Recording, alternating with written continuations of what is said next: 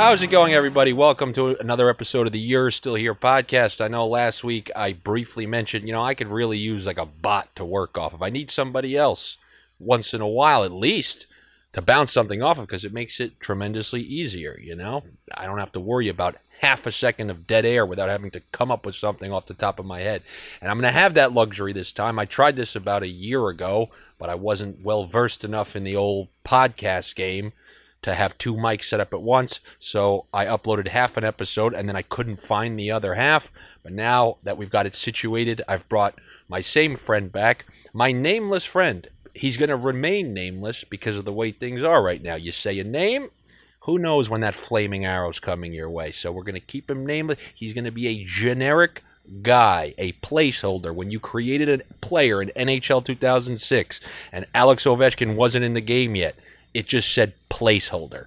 Number 8 placeholder. So placeholder, welcome to the podcast. Welcome again. Hopefully this episode actually works.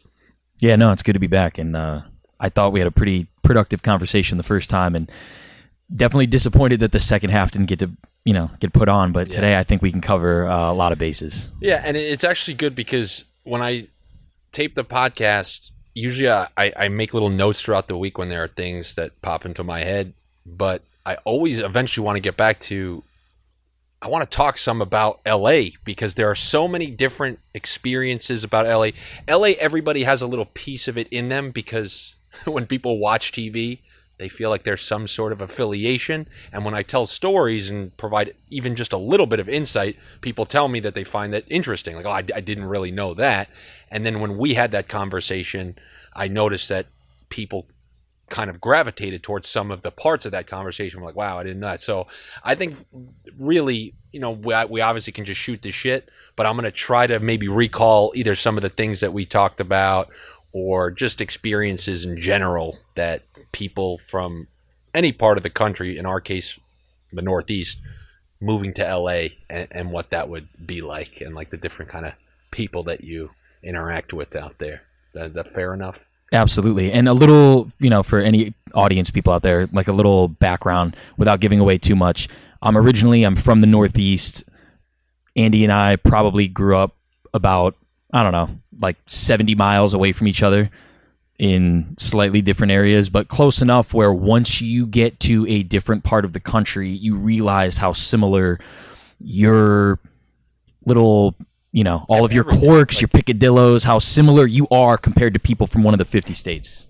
Yes, like all the little things from taste in food to the way you just quickly will say you fuck at the end of something. I got news for you people. In the middle of the country, they don't end with a comma, you fuck. But I do. And when somebody from the Northeast, even if they don't speak like that, they hear someone like that, they naturally gravitate towards them. And that's what happened with placeholder number 8 and myself. We met on, I believe it was either NCIS Los Angeles or it was the one with Caruso. That's when he takes off the glasses. Yeah! What show is that? CSI Miami. CSI And I stole a shirt from them. I stole a shirt from their wardrobe that I still have. Unless you can actually get in trouble for that and somebody's listening, in that case, it's just entertainment for the podcast. So I may or may not have a theoretical shirt from the set of CSI Miami still in my wardrobe closet today. And that's where we met, and we've kind of just been friends ever since. And I guess that's actually a perfect way to start. Maybe we talked about this last time.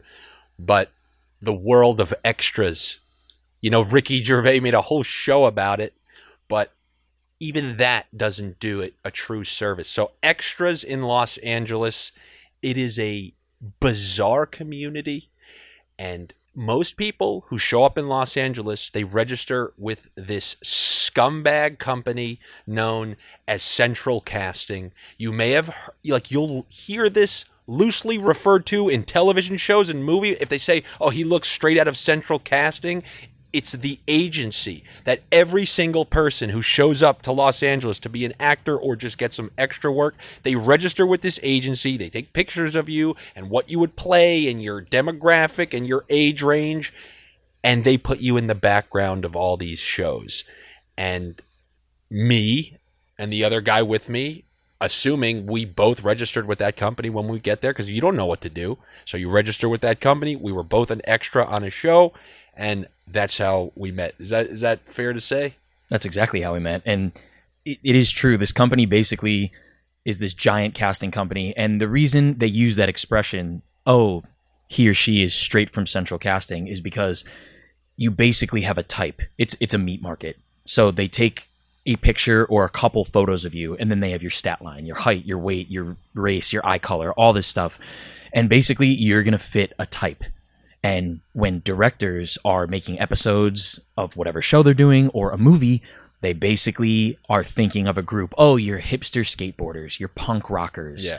You're a group of homeless people. You're going to be a police officer. And they have a stereotype of what they think, which is based on what they think America thinks you look like. Yes. And then they cast you, you're picture picked by people, which basically means they look at you and they look at your stats and they think, do you stereotypically fit the demographic that I'm looking for? And if you do, you get shoved in. All the things that they tell you to do in your life. And, hey, don't judge a book by their cover. You don't know if that person's this. You don't know. That's exactly what they do in these casting situations. That's what they do when they're casting a movie off to the side. That's when those headshots come in. He looks like a this. He looks like a that. He can play a that. But in Central Casting, when you're talking about mass entries of people into a system, you literally are, oh, bro jock, 18 to 30, and you're just lumped in with a community based on your idiotic picture that you take right there in front of them.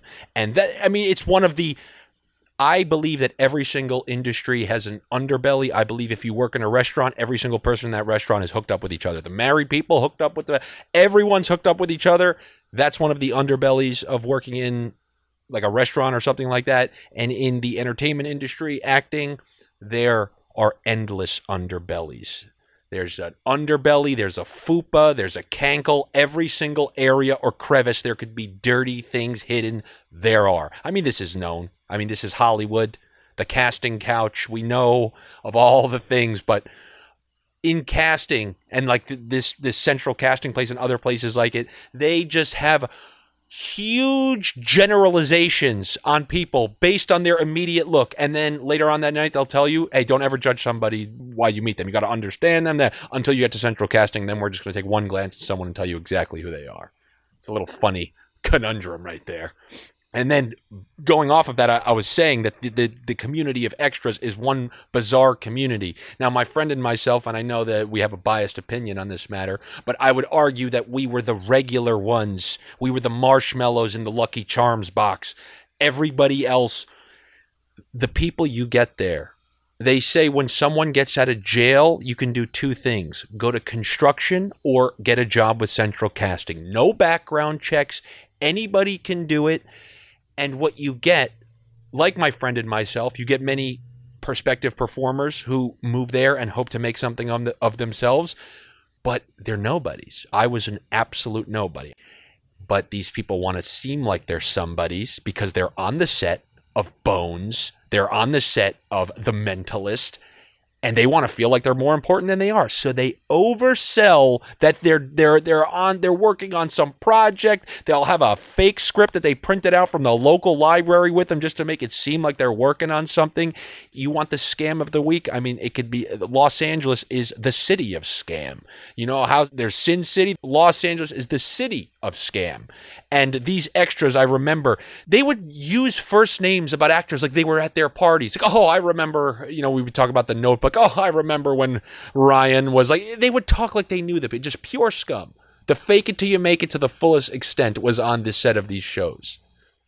The thing is you're 100% right. The fake it till you make it, this is ground zero for that. This is where, like chicken or the egg, I know where this thing hatched, and it's Los Angeles on movie sets, okay? Because it's all about, because here's another thing. Industries with no barriers to entry, and there are more than just Hollywood, but Hollywood particularly, there are zero barriers to entry. You could come from anywhere and have any background. You can be mentally disturbed. You can have a really difficult past, and you can show up to Hollywood and you just hit the zero, the reset button. The thing is here's a little background. I'm sure most of you out there realize that starving artists, whether you're musicians or actors or whoever, you have to have a hustle job. And so being an extra is a hustle job for people in Hollywood, I'm sure in New York, you know, wherever else.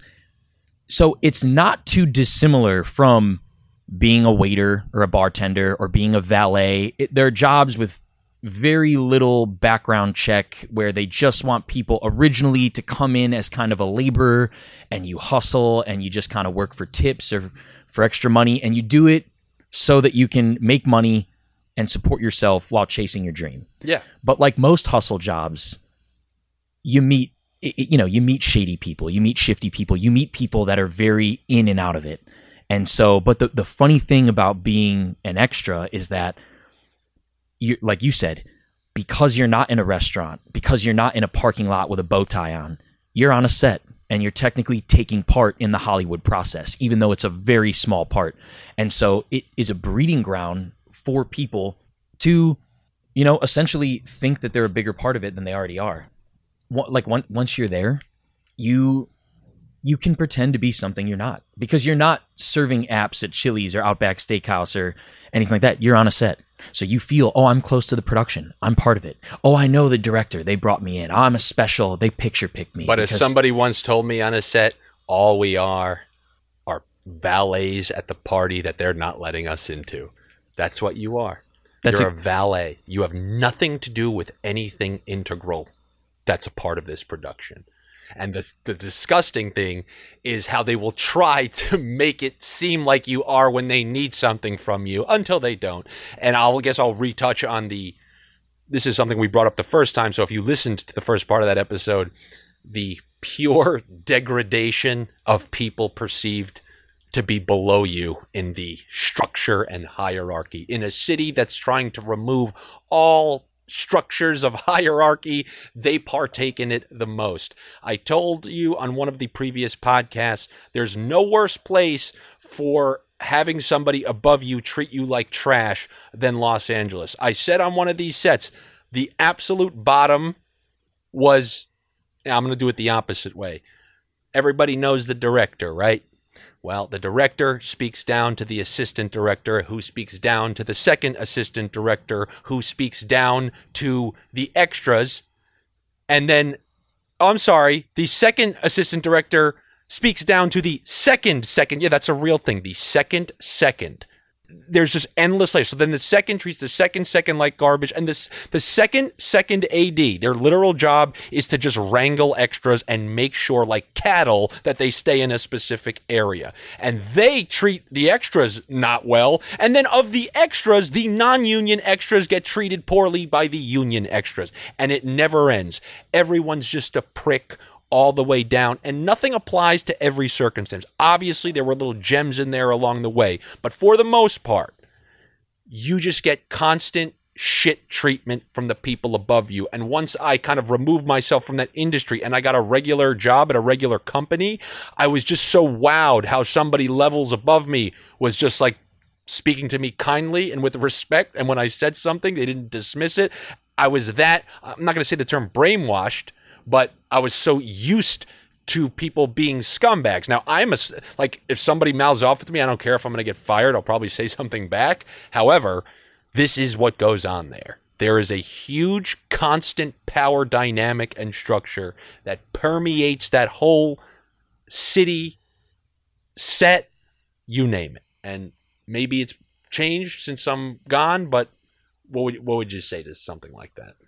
I'll tell you this, I haven't done extra work in probably 8.5 or 9 years, so it's been almost a decade, but I do work behind the scenes in television shows in another capacity, and I can tell you that I can at least see how things are being done on set.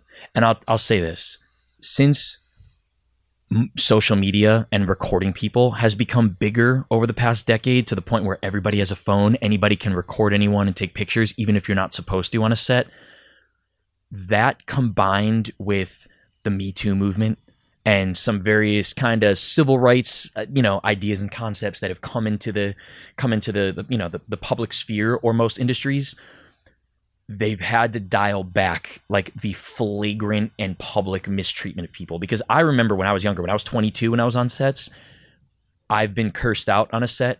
I've been spoken to like I was a dog, like somebody's pet dog that ran out of the cage when I wasn't supposed to. And I've heard directors and first ADs and other people say really, really demeaning 90210, things. Shut your mouth, you damn dirty extra. Like it was Planet of the Apes and we were being yelled at like Charlton Heston. Shut your mouth, you damn dirty extras. Straight from the set of 90210. No, shut your mouth, you damn dirty extras. That's what I remember. So you're right. The movements have happened since I've left, and the constant cell phones, you know, people potentially being recorded. That makes sense. But it's sickening to know that the only thing that really stopped them was the ability to be caught, opposed to, you know. It's nice that the public humiliation and the, you know, degrading comments are now kind of in the backdrop, because it's just not as cool to do it anymore. If you're from the old guard, you have to really be careful because complaints about mistreatment are taken more seriously than they ever have been. And so that ends.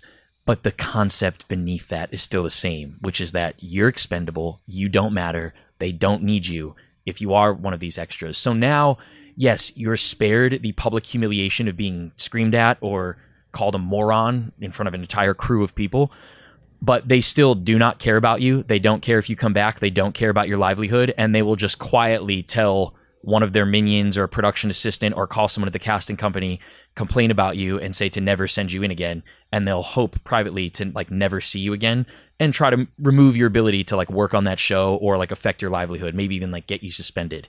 So in any case, your status hasn't changed, and the way that they think of you and the way you end up being taken care of in the end has not moved an inch. They just won't publicly address you down. It's a perfect micro. You know what? I'm happy it happens a little on their end, because that's what it's come for the masses now when it comes to opinions on a bunch of things. Like all the shows that you see out there now, you know how many times I just give casual references to things being shit now because they're not allowed to do anything. They're not allowed to say anything. But I don't get into specifics because those specifics will, you know, they'll get me theoretically burned at the stake. And when you talk about what's the upside? Oh, I made a funny joke on a podcast that a couple people were listening to. The downside, some asshole decided they want to make something public, and now I got to defend what I was talking about. So it's like they can burn me down, get my accounts taken, and the upside was I made, you know, couple hundred people laugh.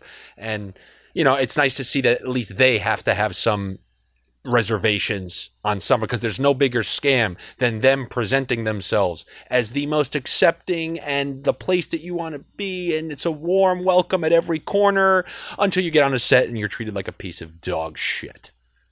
And I mean, I guess that's a natural transition.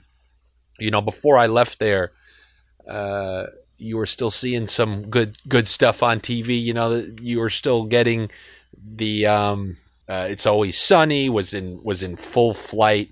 You were getting shows that still came across as normal, but in the last couple of years, it seems like we are being spoon-fed absolute dog shit. And how, you know, this is the case and not just me making it up. Like, you know, many people probably say, oh, back in my generation, the movies were good. But when I show my younger brother's friends movies and they're in their early 20s and they're laughing, saying, oh, there's nothing like that you can watch now, then it lends credence to the belief that there's just shit out there. And when Top Gun comes out and it's a blockbuster, it shows that there's still an appetite for going to the movies and for blockbusters and for good stuff, and b, that it's true.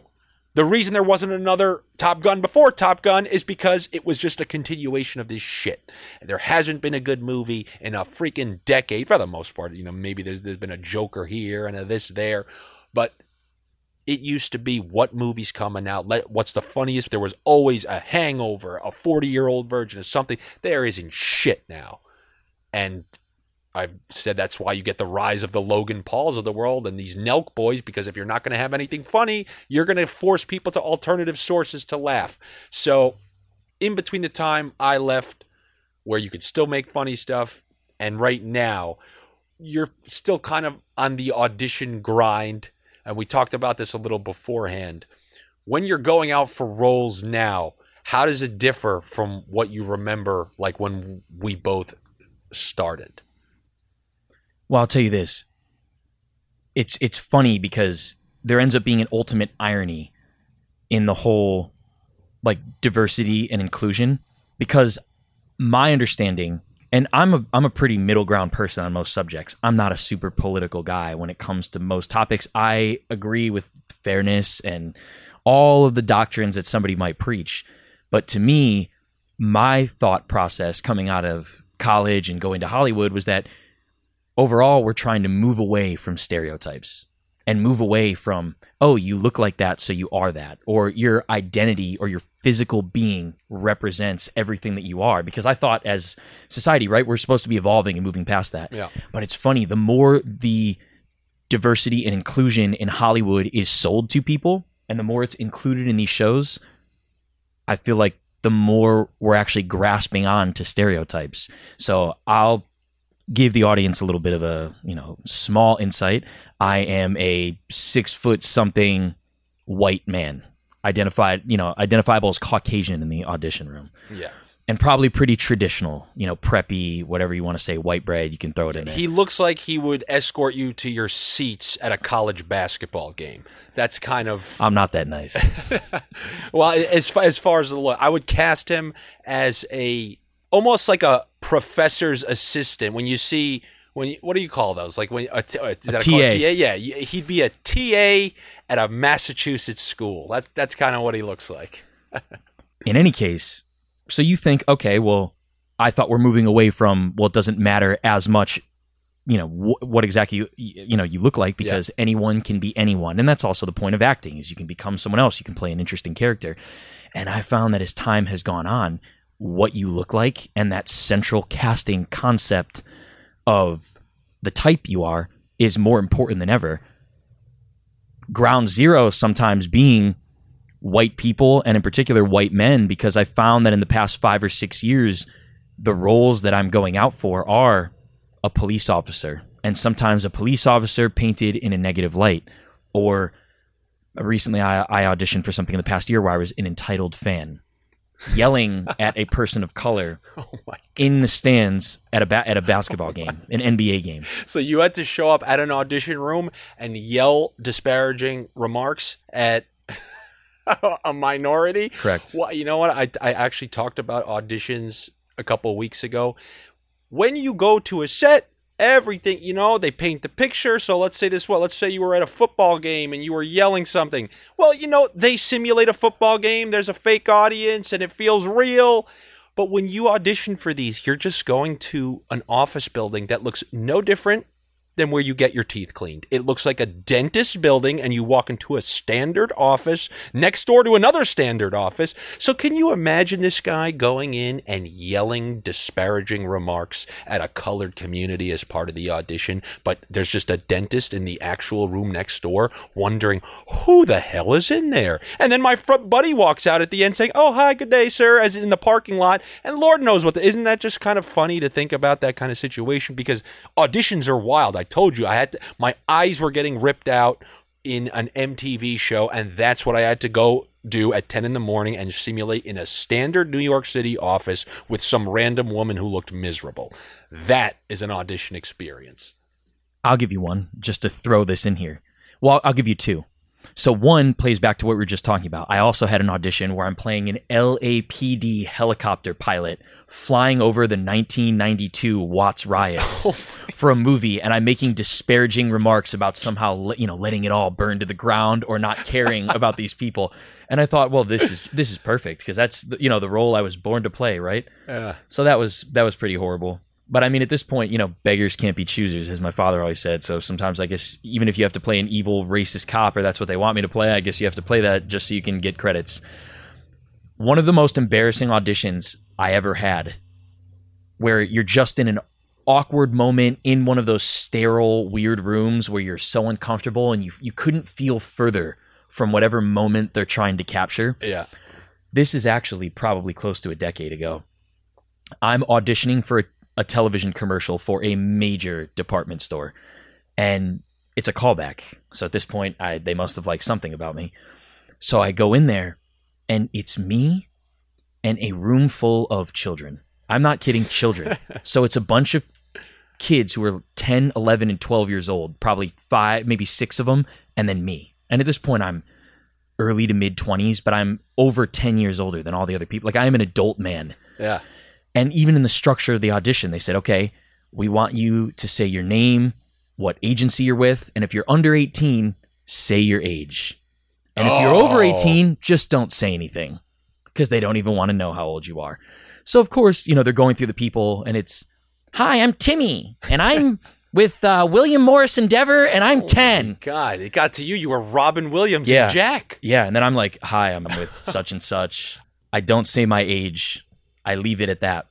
At this point, there's the lead casting director, the casting director's assistant, the director of the commercial, and then a representative from the client, who is the department store. Yeah. So it's all the people that really matter in this commercial. And then me and a room full of children. They put on. It's not, there are no lines. They surprise us. They put on a Tone Loc song and then ask each one of us to step up into the middle in the front of the room, like step out of line solo and act like you're at a wedding, like in the middle of the circle, and just start doing dance moves and smiling and looking happy while doing improv dance moves to a Tone Loc song. And I am in a room with probably 12 or 13 strangers that I've never seen before, including 6 minors, children, and I have to dance like a moron to a Tone Loc song. I must have sprinted out of that building. I had a cold sweat up my body. Yeah. I could barely breathe. I hated it. I wanted to call my mother and tell her I was about to leave town. It was that uncomfortable, and I felt so weird. And then the worst irony of Hollywood is I got a call 8 hours later that I got the commercial. Oh, my God. Yes. Yeah. And I just couldn't believe it. Yeah. Yeah. You know, it just is the ultimate irony. And I felt horrible. And I thought, is this really how it works? Your worst moments are your best, because this emotionally, this just does not feel right. And it doesn't make any sense. Yeah. I think whoever was watching that got turned on by your uncomfortable nature and was like, I want to see that guy one more time on set. Jesus. Yeah, well, we told those stories last time. We can give abbreviated versions of it. But, you know, there was the rise of, you know, the Me Too movement and all the predatory nature that was going on in Hollywood, and we both have our own stories. But like I said, you know, they rely in Hollywood for the most part of the people being there being ungrounded floaters, people who don't have a core group of friends and family who are supportive of them. That random person you knew in your high school who just drifted out early and then ended up in Los Angeles hoping to make things right. That's who was always most likely to be preyed upon, because they didn't have a foundation. Feel the foundation, dation. Got that? Good foundation. That's what I had, so I never gave a shit. When I was on a set of, I forget what the name of it was, but then if I said, I mean, look, I really don't give a shit. I would say the guy's name, but just out of the maybe Italian heritage, I don't like to be a rat. I'll let someone else do it. But a director came up to me, and he had his assistant come up to me first and said, like, the director wants you to be featured in the opening shot of this pilot, which is going to be picked up, and then you never know. So they sell you the hope, just like they say in Shawshank, hope will kill a man. And that's what they know, that you have hope. And then he introduced me. The director introduced himself to me, and then at lunch, he introduced me to Zac Efron and Vanessa Hudgens. I swear to you, right on the set. Now you might be able to figure out who this is. I don't care. But he introduced me to them, gave me his card to hit him up at any time. And, you know, you just think like, oh, well, I mean, this is how it goes. If you put yourself out there and you're friendly to them, then look, they're introducing you. This is networking. And then it's before they pick up the last shot. They broke for lunch, so we're all getting in our starting positions to reconvene after lunch. And then he goes to me, you want to get some dinner?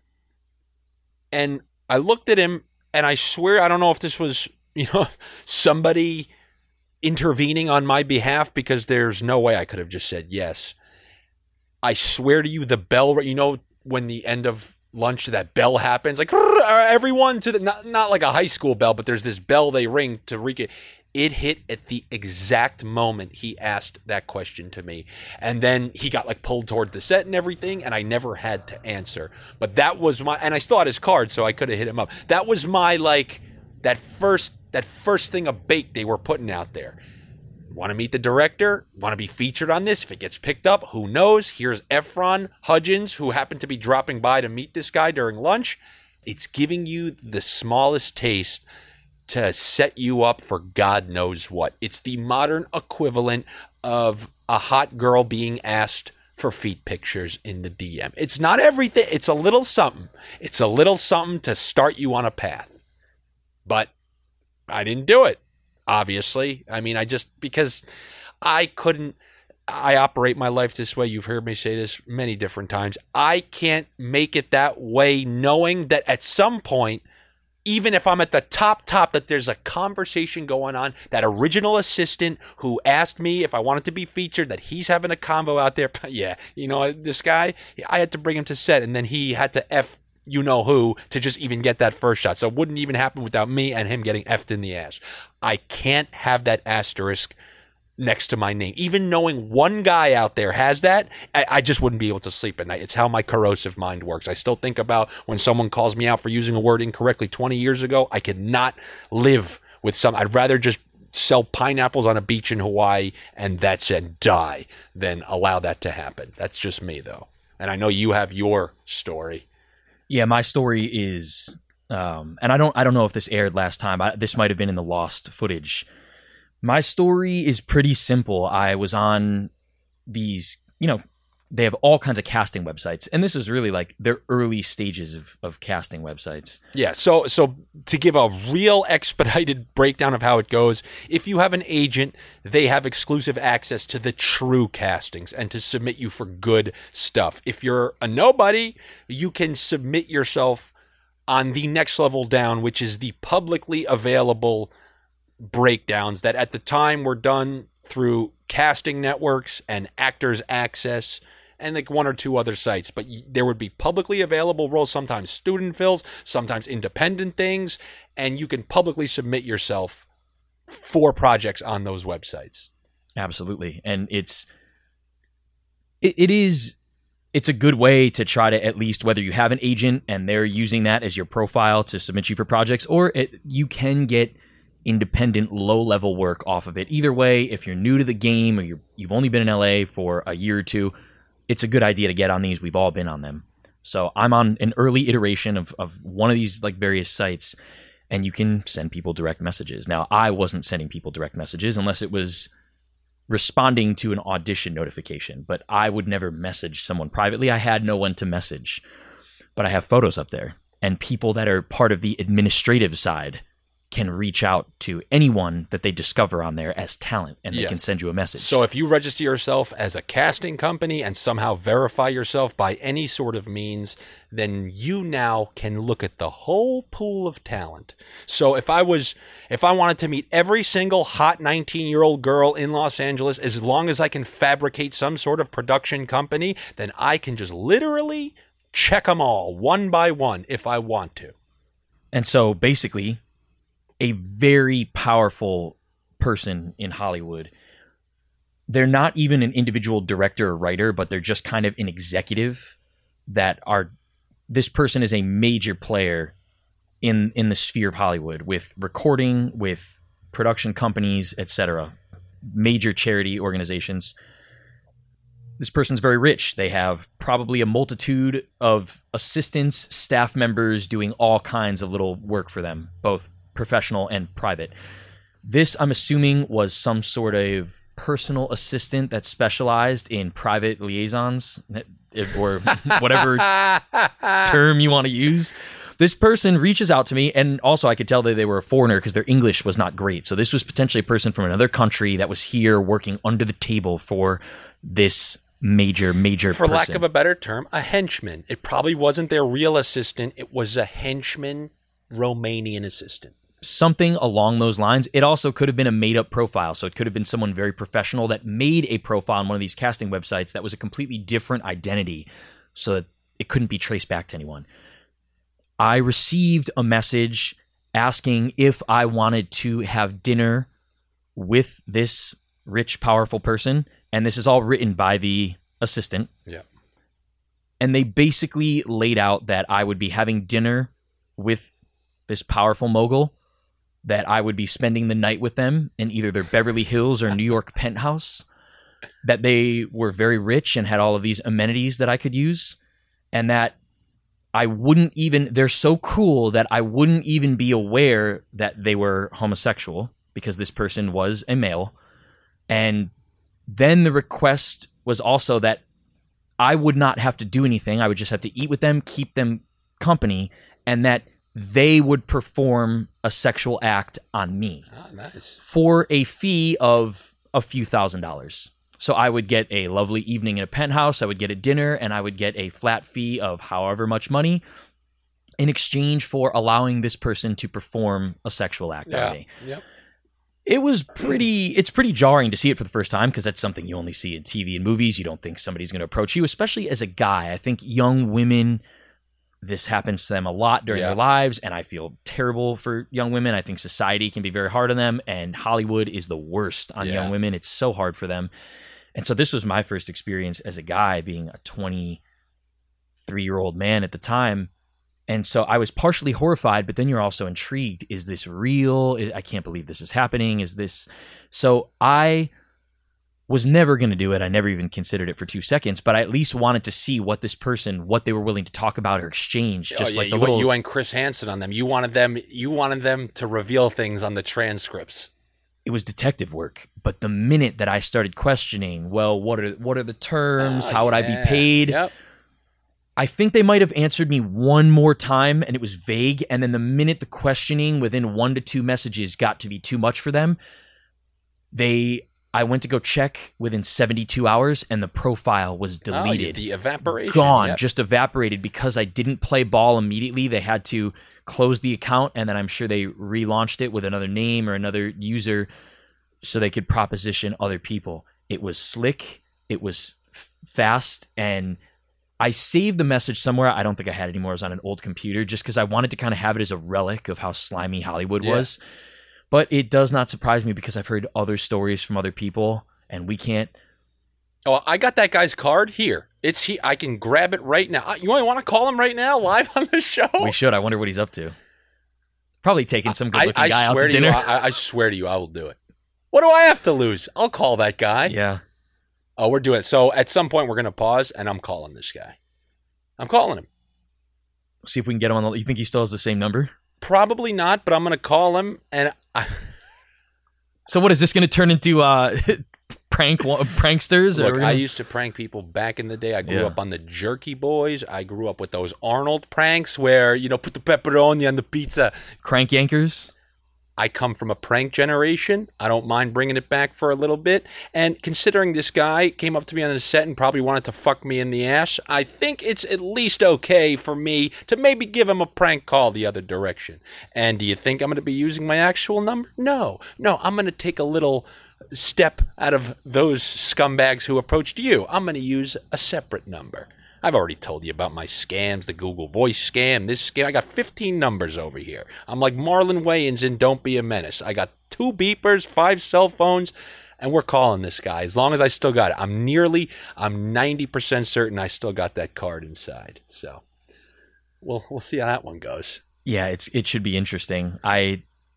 It's funny. I think when people get to a certain level of power, especially in Hollywood, because Andy has said this before, very few industries are left in modern America where you really can feel the hierarchy. You can feel the caste system.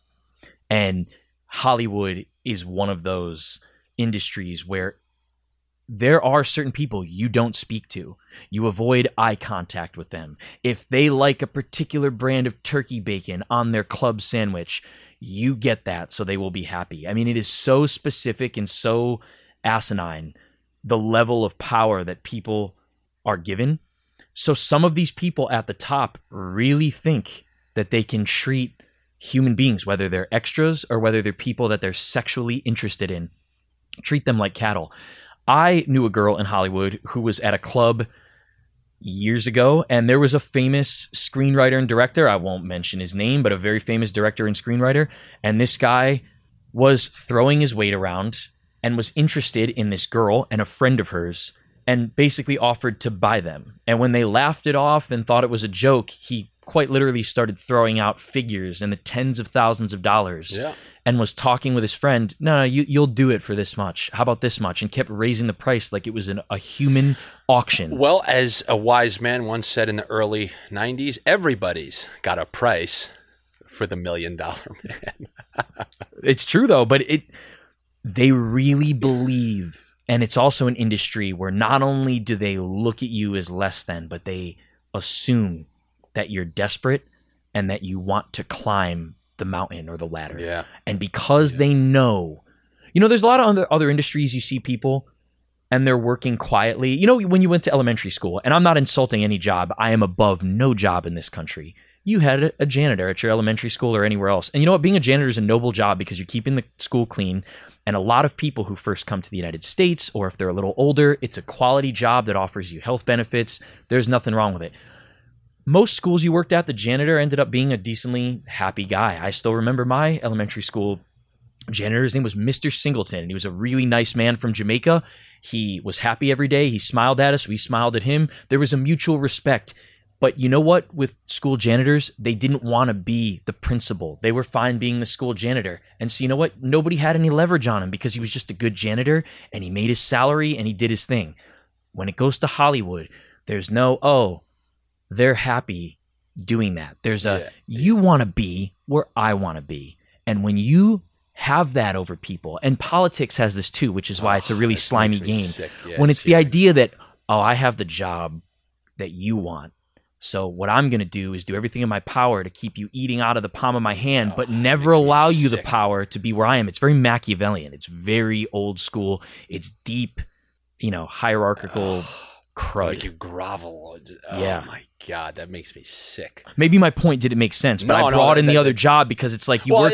All right, so it didn't make sense in that. I feel like there are better examples, probably, but like whereas you don't inherently feel even just a standard office job where the hard work will get you up, you don't feel that I need a way to get up opposed to just doing good. Like, there are certain benchmarks you hit that will automatically qualify you to move up, but that's not the case at all. Do you know how many Juilliard graduates and how many pristine graduates of all the film schools out there will get not even 10% of where somebody who performed one favor, eventually landed themselves? And it's just 100% true. That's why, as Jack Nicholson once said, as the Joker in 1989, it's very liberating when you step back from something. And I have no fear calling this director.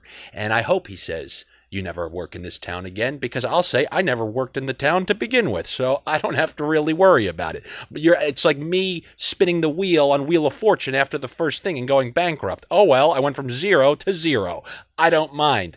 And since I've been in this position, I've been able to just do whatever the hell I want in terms of, like, if I went to a casting director workshop and they mouthed off to me and they tried to pull some nonsense on me, I'd give them lip directly back. They'd never heard it before, and you should have seen some of the reactions on these people. I've told you about a couple of the stories where I refused to perform for one lady because she tried getting in a little back and forth with me beforehand, which was against the rules. We had to walk into a room, do the scene, and then talk, but she stopped me first, wanted to get into this little talk, and then started bickering with me, and then I go, no, I'm not performing for you. I go, you don't deserve my performance. She got so pissed off, and I just walked out.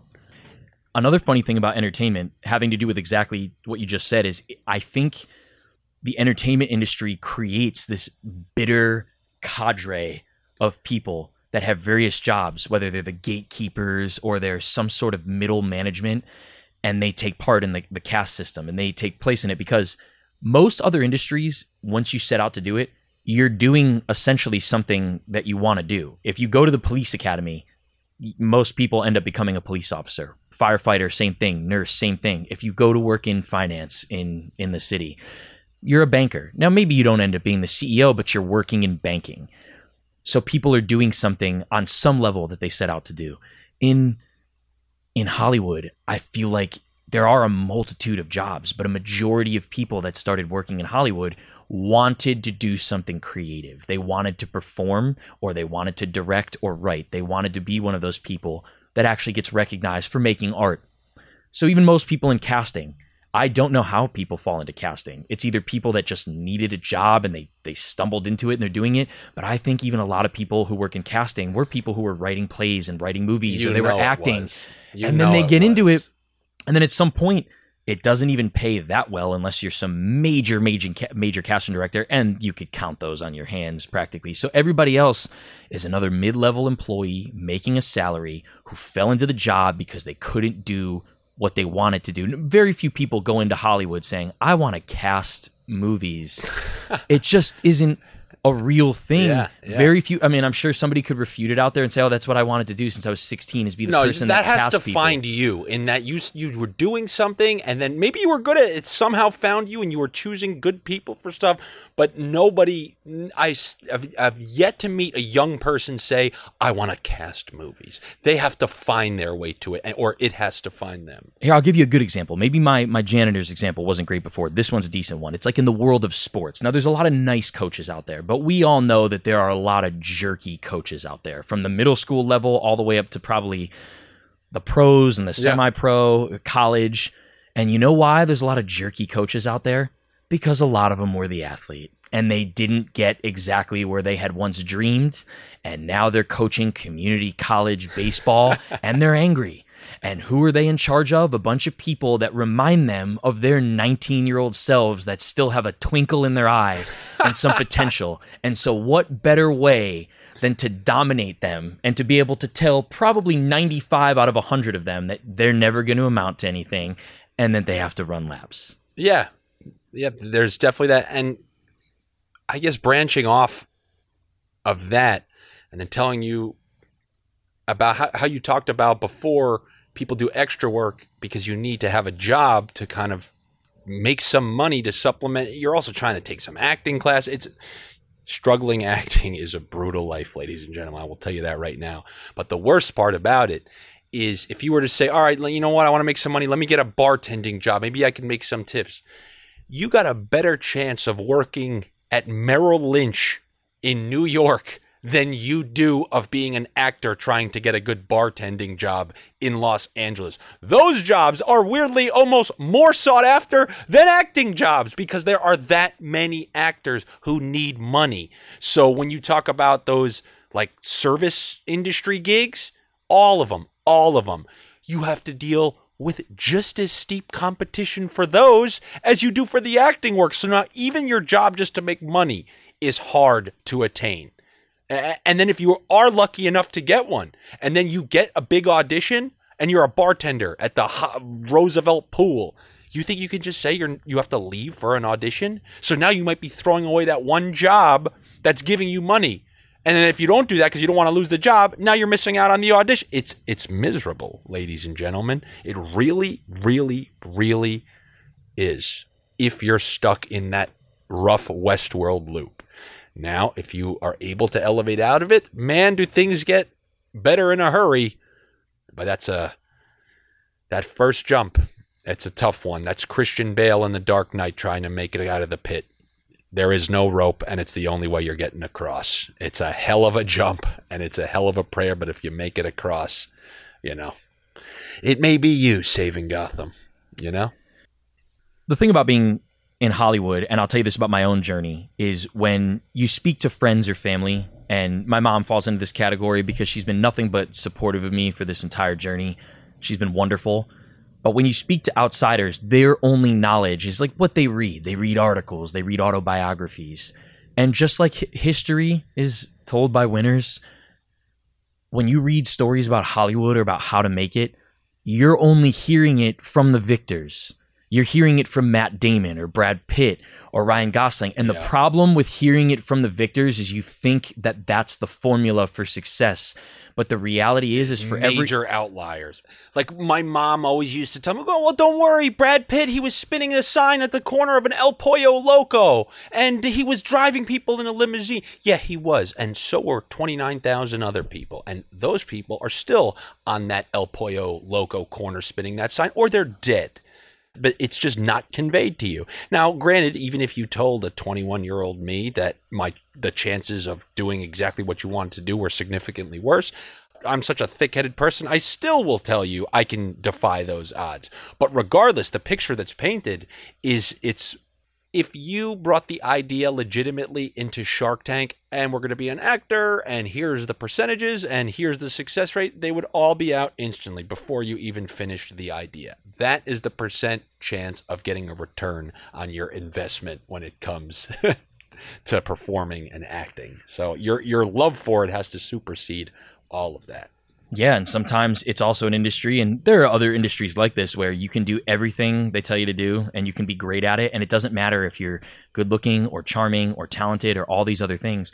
You get left with nothing. There's just no compensation. And so for every John Hamm and successful person out there, there were 500 other guys that had probably what he has, give or take, and they're just not doing it. They had to go do something else, or they had a kid, or they had to go get their real estate license, or they went back to business school or whatever. And that's the most difficult thing about any form of entertainment, is that there's just so much luck, and it's so political, and it's so much about relationships. And if you just haven't developed those relationships, you don't get that magical spin on the wheel. You know, whether it's Wheel of Fortune or Price is Right, like you do the Price is Right wheel and you get that 00. Yeah, you know, that there's a saying, like, the saddest thing in life is wasted talent, from A Bronx Tale. But a similarly sad thing is talent that wasn't wasted and never discovered. And I really feel like there's a lot of that. It's just the barriers, whether it was the industry beforehand or the algorithms now, it's Vecna's curse, if you guys know what that is. And here's the thing. Maybe some of you out there are thinking, okay, well, yeah, this guy and Andy maybe didn't have success. So it sounds like, oh, you're slightly bitter, or you're being accusatory of certain people or structures within the industry because they didn't work in your favor. But here's how we have proof. And first of all, we are more successful statistically than like 95%. I'll be like, first of all, we got into the Screen Actors Guild. We have been for over a decade. We've booked shows, national commercials, freaking everything. For me, you know, Days of Our Lives, Tosh.0, Conan O'Brien. I've been on the circuit. I've done things. I've done stand-up comedy. He's been in national commercials that you've probably seen. So when it comes to, like, in the terms of acting, we're actually in the top 10%. But just as a whole, that's kind of what we're speaking to. Because trust me, there'll be two people who will have a grand total of zero things on their resume and can tell you about how bitter they are and whatnot. But we're also collecting information of all the people we've seen and known along the way. It's not just me and him and we didn't know anybody else. We're also relaying the stuff that similar frustrations that many others have dealt with. It's just we want to relay the stuff that nobody ever talks about and nobody told us before going there. And if you're just a regular person or you know somebody who's planning on it, you go, oh, you know, well, just think about this. And in that proof that we know based on our experiences, the number one, kind of the smoking gun of the whole thing, is what we see in front of our eyes. And I say this because I'll compare it to sports, and this is why I love sports. Just stay with me here. Sports is the closest thing that you can get to a meritocracy. When Alex Ovechkin goes out on the ice or LeBron James goes out there, you know what greatness looks like. There are not other people out there like them, and there's no denying it. Alex Ovechkin did not get to the NHL because of political connections. He got there because people could not stop him from putting the puck in the back of the net, period. And so that's why I've always loved sports. And it's so obvious to you when you're a kid, because I remember going to basketball camp and you're 15 and you think you're good and you still think you can play professional hoops. And then you get there and you see the kid that's going to Georgetown or to North Carolina in the scholarship and you say, oh, that's what it looks like. Okay, well, I don't have that. And you know what? It actually teaches you humility and it teaches you acceptance for what's what. In Hollywood, I've been on 150 TV sets. Andy's been on probably just as many. We've watched people do the magic. And let me tell you something. There ain't that much magic about it. I've watched people making an obscene amount of money doing things that I know not only myself or Andy, but other people could do. So it would be like going to an NBA game and seeing some 5'10 guy just dribbling only with his dominant hand and shooting 30% from the floor and not looking that good and thinking, well, I could do that if I just stepped out there. And that guy's making $10 million a year. Almost worse, though, but they presented that guy on TV as he was a star. Exactly. I have been, and I don't mean this in an insulting way, because here's the thing. The special people in Hollywood and the people that move me and when I watch them acting, I do like them, and there are a few big-time people that are special, and this is what they were meant to do. But 9 out of 10 actors in Hollywood that make an obscene amount of money and are working on shows you've watched are not doing things that normally talented actors could do. Because there's some people I've been in class with and on set with, and they're not performers. They came out to Hollywood for the wrong reasons, or they've discovered that maybe like it's not for them. But there are a whole plethora of people that are more than capable of being on, pick a sitcom, pick a show that you like, where basically you're straight reading the lines and just you have to look like you look, whether that's tall and handsome, whether that's a girl, whether that's an old man who's a little crotchety, whatever the case is. You basically have to just look the part and then read the lines, read what's written for you. And so when you see the magic happen on big time shows and you realize, well, that's not that hard. And then you wonder, well, why can't that be other people? My friend in my acting class who I think is really good, or maybe even myself, just to get a sniff at something. And then you wonder, well, what does it take? You know? And so when you know that you have what it takes, but you still might never get there. That's like the craziest thing in your mind to try to reconcile, because there are no people out there that went to dental school that are smart and good at what they do that were just told, I'm sorry, you're not going to be able to ever practice dentistry. Yep. No, that doesn't exist. Yep. Like I've heard before, it's the one profession that you have to be chosen. Somebody has to say, okay, now you can do it. Musicians, they can go to a wedding and play a guitar. There's a certain amount where you can't stop me. It's going to happen, and people are going to see the music, so it will speak for itself. But when it comes to acting, until it can be seen by the masses, you have to hope that some person sees what you know is good enough and decides that it is in their head too. Because I've already told you guys, I don't know if I have, but I know I've told you about when I went to a casting director workshop, and that's a place where you go to try to impress a casting director enough to the point where they remember you and then call you in for an audition. And this is when I started doing comedy and doing my parodies and pursuing acting.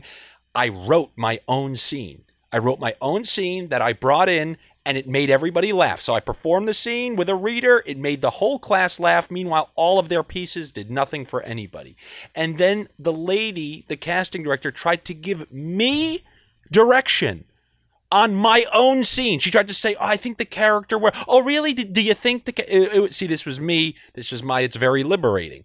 Since I didn't care, I went in with my own scene because they would never know if it was something. It was good advice that I got. I was told once, if you're ever doing a monologue, never do something that somebody knows, because you'll always be compared to the person who mastered the performance. Like, don't do a monologue from, I don't know, don't do Nicholson in A Few Good Men, because everyone's going to compare you to his performance.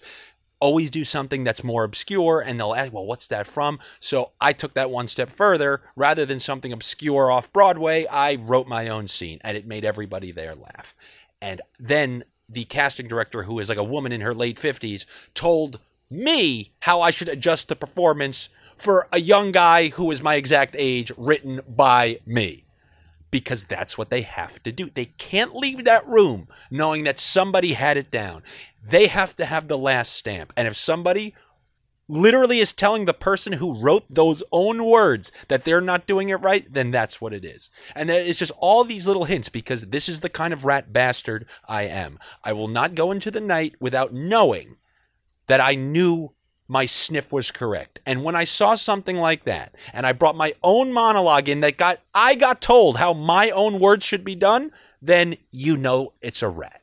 Well, it reminds me, for anybody that's ever watched Sopranos out there, later season 6, after Tony's been shot by Uncle Junior, he comes back from his gunshot and his surgery and all that stuff. And he's kind of appearing physically weak around his whole crew.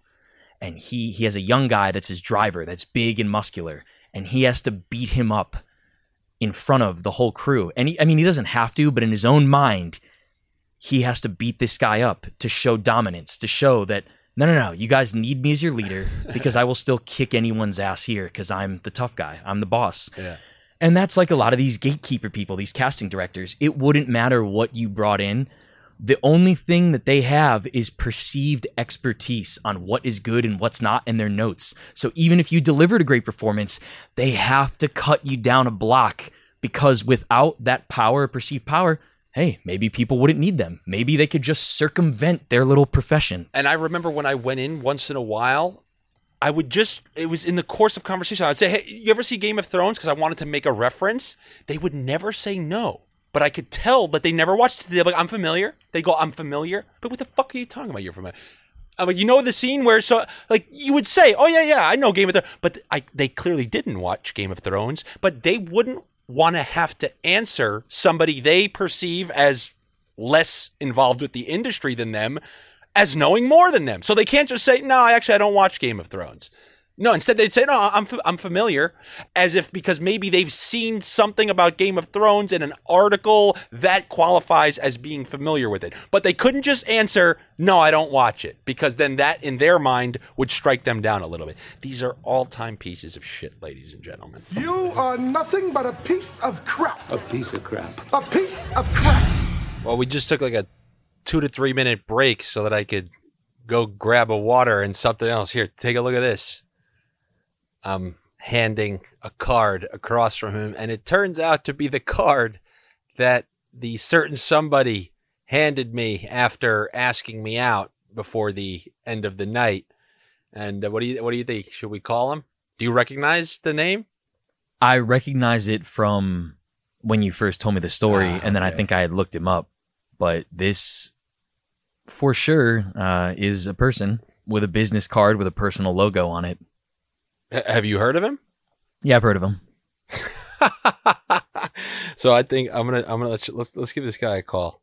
Let's give him a call a quick decade later. All right, here we go. Let me see that number. And he wrote in red. He put the handwritten cell, the personal number. Here we go. I'll try to put this on speakerphone. Oh, and you know this isn't coming from my direct number. All right, here we go. Let me try to put this on speaker. Not complete your call. Please try again. Wow, the immediate hang up. All right, let's try from the real number. Maybe I'll call him from a real number. I'm not that scared of him. One last shot. And now look, we never called him. Oh my God, he does.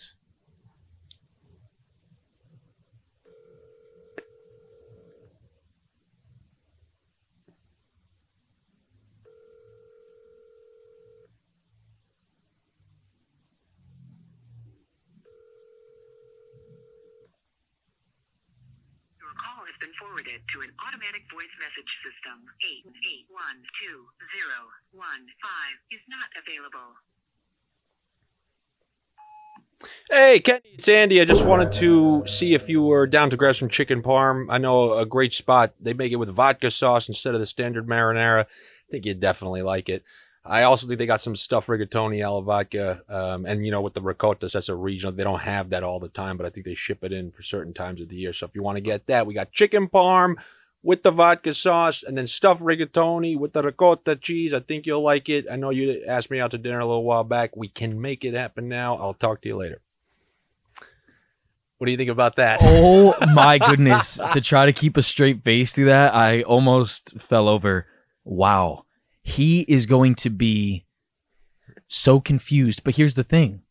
The first thing you think is, this is the wrong number. Somebody called their friend thinking they were going to go out to dinner, and this is a wrong number.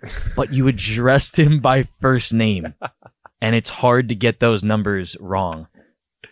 The only way that he wouldn't check that is if he has burner cell accounts. And that's a phone where the number is in use, but he just doesn't really check that phone except for very specific purposes. Well, how about the fact that it rejected my other phone number that I called with? and it only accepted a number from an authentic line, because the other number that I was going to use, it works off one of those like those third party numbers. So an incoming phone can detect that it's from a third party number. And so, yeah, I just called him from my number. Let's see if he calls me back. Who knows, guys? Maybe I'll get that dinner. I got that stuffed rigatoni. He's going to want to stuff something else. I mean, that dinner invitation had to be 13 years ago. Minimum a decade. Yeah. So, we'll see. You know, I've probably grown out of his desired age range at this point. Yeah, I mean, he definitely liked you when you were 18. Oh, he wouldn't have liked what I had to say then, and he definitely won't like what I have to say now, I'll tell you that. I really like that you just did that. That was really funny. That's something. See, I'm still, as much as I like to think I'm liberated, I'm still, and I'm not afraid to admit this on the airwaves, I'm still a little bit of that cowardice still exists in me because I'm still playing the game in Los Angeles. Yeah. So I would just have a fear that if somehow, I mean, there'd be nothing tracing it anyway. Even if I called him from my number, I probably could, and it wouldn't be a big deal. I don't know. I would just, of course. But well, you have money in your account on Wheel of Fortune. Like I told you, I had a zero and I went bankrupt. I don't mind. You know, they are now unaffiliated with my potential. You know, I still have dreams to do things, but I've now taken it upon myself where it's going to say, I'm making it, like it's happening through me or it's not happening. I've taken relying on other people out of my outcomes. Who knows if it's going to work, but that's why I don't care. I don't have time to wait around for them is my policy. So I'm going to fuck with them if I can, because if I don't need them and I can't rely on them, then fuck them. Absolutely. My thing is, does he still get legitimate work today? I know he had a period where he was directing some stuff that was... Oh, dude. I know he's been involved with major projects since the 80s, so I would highly doubt that they just stopped. Yeah. And I'll look it up briefly. All right, so let's see what this guy... And now I'm not going to say it, but because then that would reveal. All right, since the pandemic... He's been working consistently, but you know what? No massive projects recently, but enough where it's something like he's, you know, consistently working. I'm not in love with some of these social media movements because I think sometimes they go so far where it just becomes kind of a scorched earth policy, which I've never really been a huge fan of. But I will say this. I enjoyed a lot of parts of the Me Too movement and some of the other stuff because Hollywood is filled with people who thought they could get away with it. And I think that there's very few things that we despise more in American life than somebody who acts unethically or is constantly doing stuff that's below boards and they just get away with it, or they think they can get away with it, because we just have a deep-rooted sense of fairness and justice. And I say that, obviously, there's so many corrupt things in America and things that aren't correct. But the ideal of old school American is that we'll find a way to try to make it fair if we can. We strive for that, even though we failed many times. And so I think when we see these executives who just were so... And you know what my thing is? Because they're horrible to people. Obviously, the assault stuff and like the creepy sexual stuff is heinous. And anybody that, you know, is facing jail time, throw them in jail. But some of the stuff that's also really bad that they don't even talk about is just how personally abusive they are to people on their staff. Yeah, trying to, like, whipping out your genitals or going after a girl, that's horrifying. But to me... Like the Ari Gold treatment. Of course, the next step down from the ladder, which is, yeah, not as bad as sexual assault, but it's a whole rung down the ladder, but it's something that's done every day, is just the abusive, degrading behavior to people on your staff and using intimidation tactics to basically say, hey, you're going to aid and abet me for everything that I do, or I'm going to ruin your livelihood and you won't work anymore. I mean, you'll never work in this town again. That's a really crummy thing to do. When you know you've got 25-year-olds who are really scared, who need to pay their rent and are desperate, and you know you can basically mentally abuse them and get you to basically help you commit crimes. Can you imagine the staff of people that Matt Lauer had on hand that just helped him patch it up. Yeah, like and those people now have to live with the fact that maybe they were so afraid to lose their job with one of the most powerful men in news television that they had to help him secure private information, addresses, phone numbers for younger women who worked at the company. And they realized that maybe that girl got treated poorly or weirdly or whatever it was, and that you maybe did something to help that because you were afraid that Matt Lauer was going to ruin you. And so you put the blinders on. Like, that's terrible too. Yeah. Well, you know what? Let's take things to a more positive place. I could tell you that I went to the most recent season of Stranger Things, just came out, and they have in New York this interactive experience where you go there, and it's not too dissimilar to Universal Studios Halloween Horror Nights, as I was telling some of the listeners a little while back. And I was trying to explain, like, in these interactive experiences, like, I didn't think it was going to be like, you walk in and there were like people in lab coats from the Hawkins Lab, like telling us that we were going to be part of the projects. And then I was just, like, I'm looking at this guy and I know what his dreams are, and it's not to be a Hawkins Lab employee in the Brooklyn Navy Yard in a converted warehouse, because it wasn't even Universal Studios. It was like, you know, a step below that, and he's just faking. And look, hats off to him, because he gave it his all. But do you think that guy wants to be there? And I was trying to tell, I'm like, I was watching that and I just felt for the guy. He woke up that morning. He listened to whatever he listened to. Now he has to be a fake Hawkins employee to casual people like me who are just going by to see this. What a miserable experience. Like a Terminator actor at Universal Studios for the daily Terminator show. I'll say this in defense of at least a few of those people. I do think there's a percentage, and it's not the majority, but there are a small percentage of people that do that kind of work that are such fans of that universe. They're like the Comic-Con people. Yeah. That their fandom is at a level where even doing something like a cosplay or whatever they call it, to do that is actually an honor for them. And it's something that they happen to enjoy, like the people that go to the park and do LARP and stuff like that. But I think it's a small percentage. No, but that would make me happy, because I did that scummy thing where I just put myself in his shoes. Like, oh, I'm trying to perform in major productions. I've worked my ass off. And what am I doing here for some Joe Blow who don't even care about this? And I have to fake like I'm a Hawkins Lab employee. A majority of people, they want to be a performer or they want to do something else.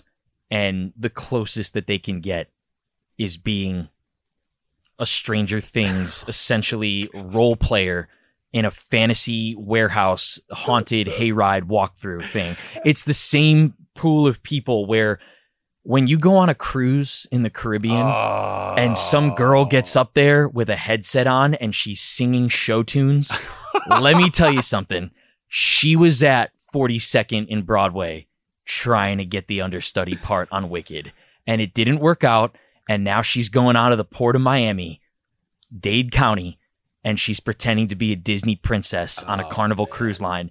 And I'm not knocking that job, but when you see these role player people, here's another category. When you see these role player people, they're performers. So yeah, they might be half dead inside or half miserable, but they're doing it for money and they're doing it so they can still perform. And there's at least some honor in that. There is 100% honor. It's more so, I'm looking at the people next to me, just casual viewers of it, and they don't, they're not looking at this guy as an actor. And what I'm seeing is somebody who wants to be at the top, and he is light years away. He's as far as we actually are from a fictional town, Hawkins, Indiana. Yeah, Indiana. Because I live there. Yeah, they're as far away from Hawkins, Indiana, the fictional set in the 80s, as they are away from the actual acting gig on the show. You know who I feel the worst for? The Walking Dead zombies at Halloween Horror Nights? No, because that's a mixture of people trying to work who need money, and then people that are just carnies. They're juggalos. They're people that would go to those shows and paint their face, and they're just out there. And But the hardest form of performance, and they've shown this in Barry, and in fact, I have dated a couple people who have worked in this profession. It's the girls who dress up like Disney princesses and do birthday parties, like private home birthday parties as Disney princesses. And they pretend to be Belle or Cinderella or Sleeping Beauty, and they show up to these wealthy backyards with 8 and 9-year-old girls for a birthday party, and they do fairy dust and crowning of princesses and songs and other stuff. And listen, if you're a girl and you're doing that and it's how you pay your bills, I will never... I'm not even disrespecting the job. Don't feel bad. The Ghostbusters did that in the beginning of Ghostbusters 2, traveling around for birthday party. Hey, look, when there's no ghosts around, you got to find a way to pay the bills. It's hard, man, but you can just imagine. You can see it in the eyes. Well, I said on one of my previous episodes, when I walked around Disney, all I saw were a bunch of people who probably have the nastiest, dirtiest sex you've ever seen in your life, because they have they have to act like little proper children every day. And I feel like they get off that shift, and behind those Disney walls after midnight, you're hearing some strange things, and it ain't coming from the animal actor show or whatever the hell that thing is. We say Stranger Things than you expected. Exactly. It's a wild world, man. Yeah. You cannot, when you work these events, I don't care if you're a zombie at a Halloween Horror Nights or whatever. I don't care if you're a professor in Hawkins who works at the underground lab and you're really in the Brooklyn Navy Yard, or if you're one of those greeters at Disney World. You cannot break character. It is the cardinal rule. It's the first rule of Fight Club. You do not there are no variations. You stay on character, because the number one thing is you're selling an experience. And if you break from that experience, you're finished. You know, when I was in that stage, you take gigs like we're talking about. You need some gigs to pay the bills. And once in a while, I would do like this promo work, something as simple as, oh, we're doing this Dolce and Gabbana event. Can you wear some of the clothing and hand out water bottles? Yeah, no problem. You're going to pay me. I'll go there for the day and do that. And you smile.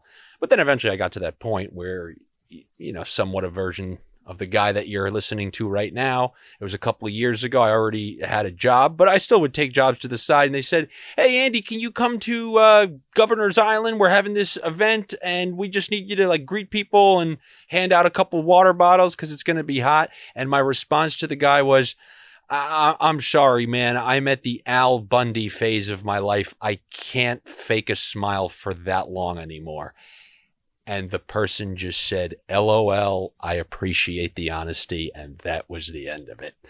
I can't, because they're going to say, this guy you sent here, he's handing out the water bottles, but not in the pleasant nature that we were hoping for. That's it. That's it. There's a certain point, like when you went to college, you weren't going to high school parties anymore. Well, there's a certain point where you're not willing to just fake a smile for a whole day. Sorry. As my uncle once told me, make people earn your smiles. And I think that's where we're at now. We're at the smile earning phase of life. Absolutely. You definitely have to earn those. And it comes down to this too. And I agree with you here. Once you've done a job that you don't necessarily love, that at one point you did to make a living or to make an extra buck, I think it's okay to move on from that. And I think it's actually a very healthy thing in life to not ever retrace the steps you once took, especially if it didn't bring you any joy or if it actually got under your skin. Because if something ever annoyed you, you thought, well, I'd really not like to do this again, don't ever go back to doing it, because you're just going to put yourself in a hole. Has there ever been a job that you started and like, I don't care. This is awful. I'm leaving and whatever. I'm not going to get paid. I've never once, I come from such an old school family. My grandparents were immigrants, and you don't quit things in the middle. You at the very least finish a job. Yeah. But you can maybe choose not to go back to it. I would say there are only two types of jobs that I've ever had that I would be comfortable never actually doing again. One is being an extra on television. I don't ever want to go back to be doing that. And it's not because it was a hard job. It was because you're treated like an idiot. And to sound as humble as I can while saying this, I'm not an idiot.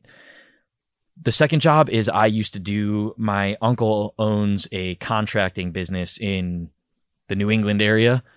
And he basically does all kinds of contracting for roofing and flooring. And let me tell you something, when you've actually done a month or 2 months worth of manual labor on a small crew of guys where you're just out in 90-degree heat. Yeah. All of a sudden being a Prince Charming on a cruise off of Miami sounds like paradise. If you're not one of those, like, I want to be like Christ and be a carpenter, or it's not your calling. Let me tell you something, doing contracting work and being the laborer and the low skilled laborer that's to carry everything and vacuum up all the dust, it sucks. I guess so. One last thing. This is something that I believe we touched upon last time. And it's something that, you know, if you're a guy, you might want to know. If you're looking for hot girls, you may always see that Los Angeles pin in their bio. So you may think, oh, my God, all these hot girls, Los Angeles, I should go there. You should. And you should see them and then wave goodbye because you'll never be hanging out with any of them. There's a 0% chance. This whole like power game, who are you? How? Everywhere you go, it's who are you? And if you're a nobody, you're getting nobody. I think per capita, the two worst times of my life were when I was an awkward teenager and then Los Angeles. That they rivaled each other in terms of how attractive I was. And it didn't have to do with my looks or personality, because many times even me and you went on vacation, and man, did the tables turn. If we went to Vegas, we went to Arizona, we came to New York, anywhere. Things return to normal, but not in the vacuum known as Los Angeles. If you were a nobody, you got nobody. Simple as that.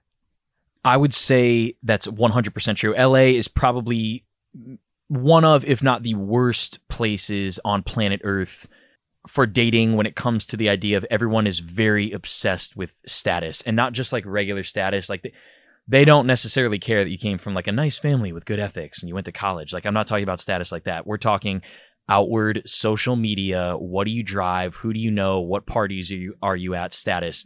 Now, places like Miami or New York or cities that have, you know, big industry or that are kind of flashy, there's elements of it, but it's not the heart and soul of the city. You can still meet a lot of normal people.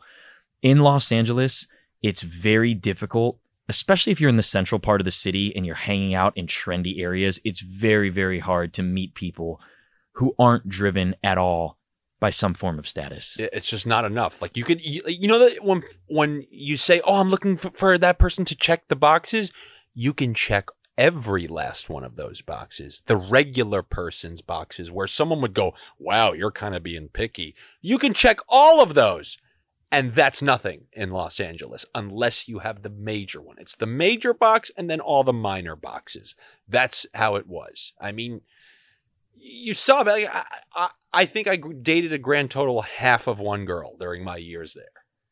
And it's just difficult because you look for somebody that you would consider to be a good match for yourself. And it feels like, because let's be honest, you know, nobody here is an overly shallow person, but physical attraction is absolutely part of dating. And anybody that tries to say anything outside of that is lying to you. That's just, everybody looks at somebody's physicality. You want to feel like you're a good match. You want to feel attracted to them. You want to be able to hook up. That's just part of dating for men and women or whatever. Of course. And so when you look for somebody, a lot of times you look for a counterpart. You look for somebody, hey, that person and I feel like we could fit together, especially if you're like you or me and you're a very reasonable person. And the problem in Los Angeles is you find people that are in your wheelhouse or in your ballpark as far as like looks, physical fitness, everything else. And even every girl that feels like they're in your realm or your ballpark, they don't act like they are. It's like they need it. It's, we've talked about this before. It's the trade up culture. So every person that you feel like is a good match or a good fit, they're not going to look at you as a good fit. And it really, it is the biggest, can I curse? Of course. It's the biggest mind fuck of all time. Yeah. It is such a mind fuck because you go out there and you try to have a modicum of confidence, and it just, that city tries to eradicate your confidence, you know, and it just is. And it does it quite successfully on many occasions. I'd say it took me a good year and a half to have true Austin Powers mojo back. That's who I was. I had my mojo robbed by Dr. Evil, and it took a good year and a half being out of there to get some of it back. A good scam or two. But how many of my scams that you hear on here, probably some of it was to try to regain some of my confidence. Talk to the subway girl scam, talk to the girl at the gym scam. I needed to scam my way back into confidence, but here we are. How about this? Because we're, I'm anonymous. Yeah. People know who you are, but at this point, I don't think you care about it. Yeah, I don't care. And obviously, you can cut anything you want from the show. No, I'm not cutting shit. Go. Well, how about this? And you can explain it. Yeah. How about for your scam of the week? You talk about the IMDb scrapped pilot credits. Oh, the LIE-MDB? Yeah. It's a scam. That's a scam. What a scam that was. So this was all a scam, huh? This is the scam of all scams that I was going to keep quiet until I made it to a certain point of my career. But since I already just prank called a well-known director and left him a message about getting rigatoni alla vodka stuffed with ricotta cheese, which is unbelievable if you have diced chicken cutlets on top. It's unbelievable. Then we may as well go the full way and talk about the LIE-MDB scam.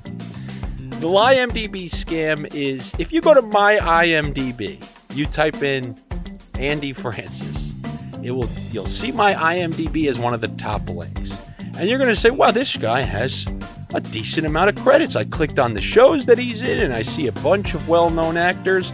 Well, I've kept the illusion alive that I'm consistently working on these projects, because what I do is I find pilots that were shot and then not picked up.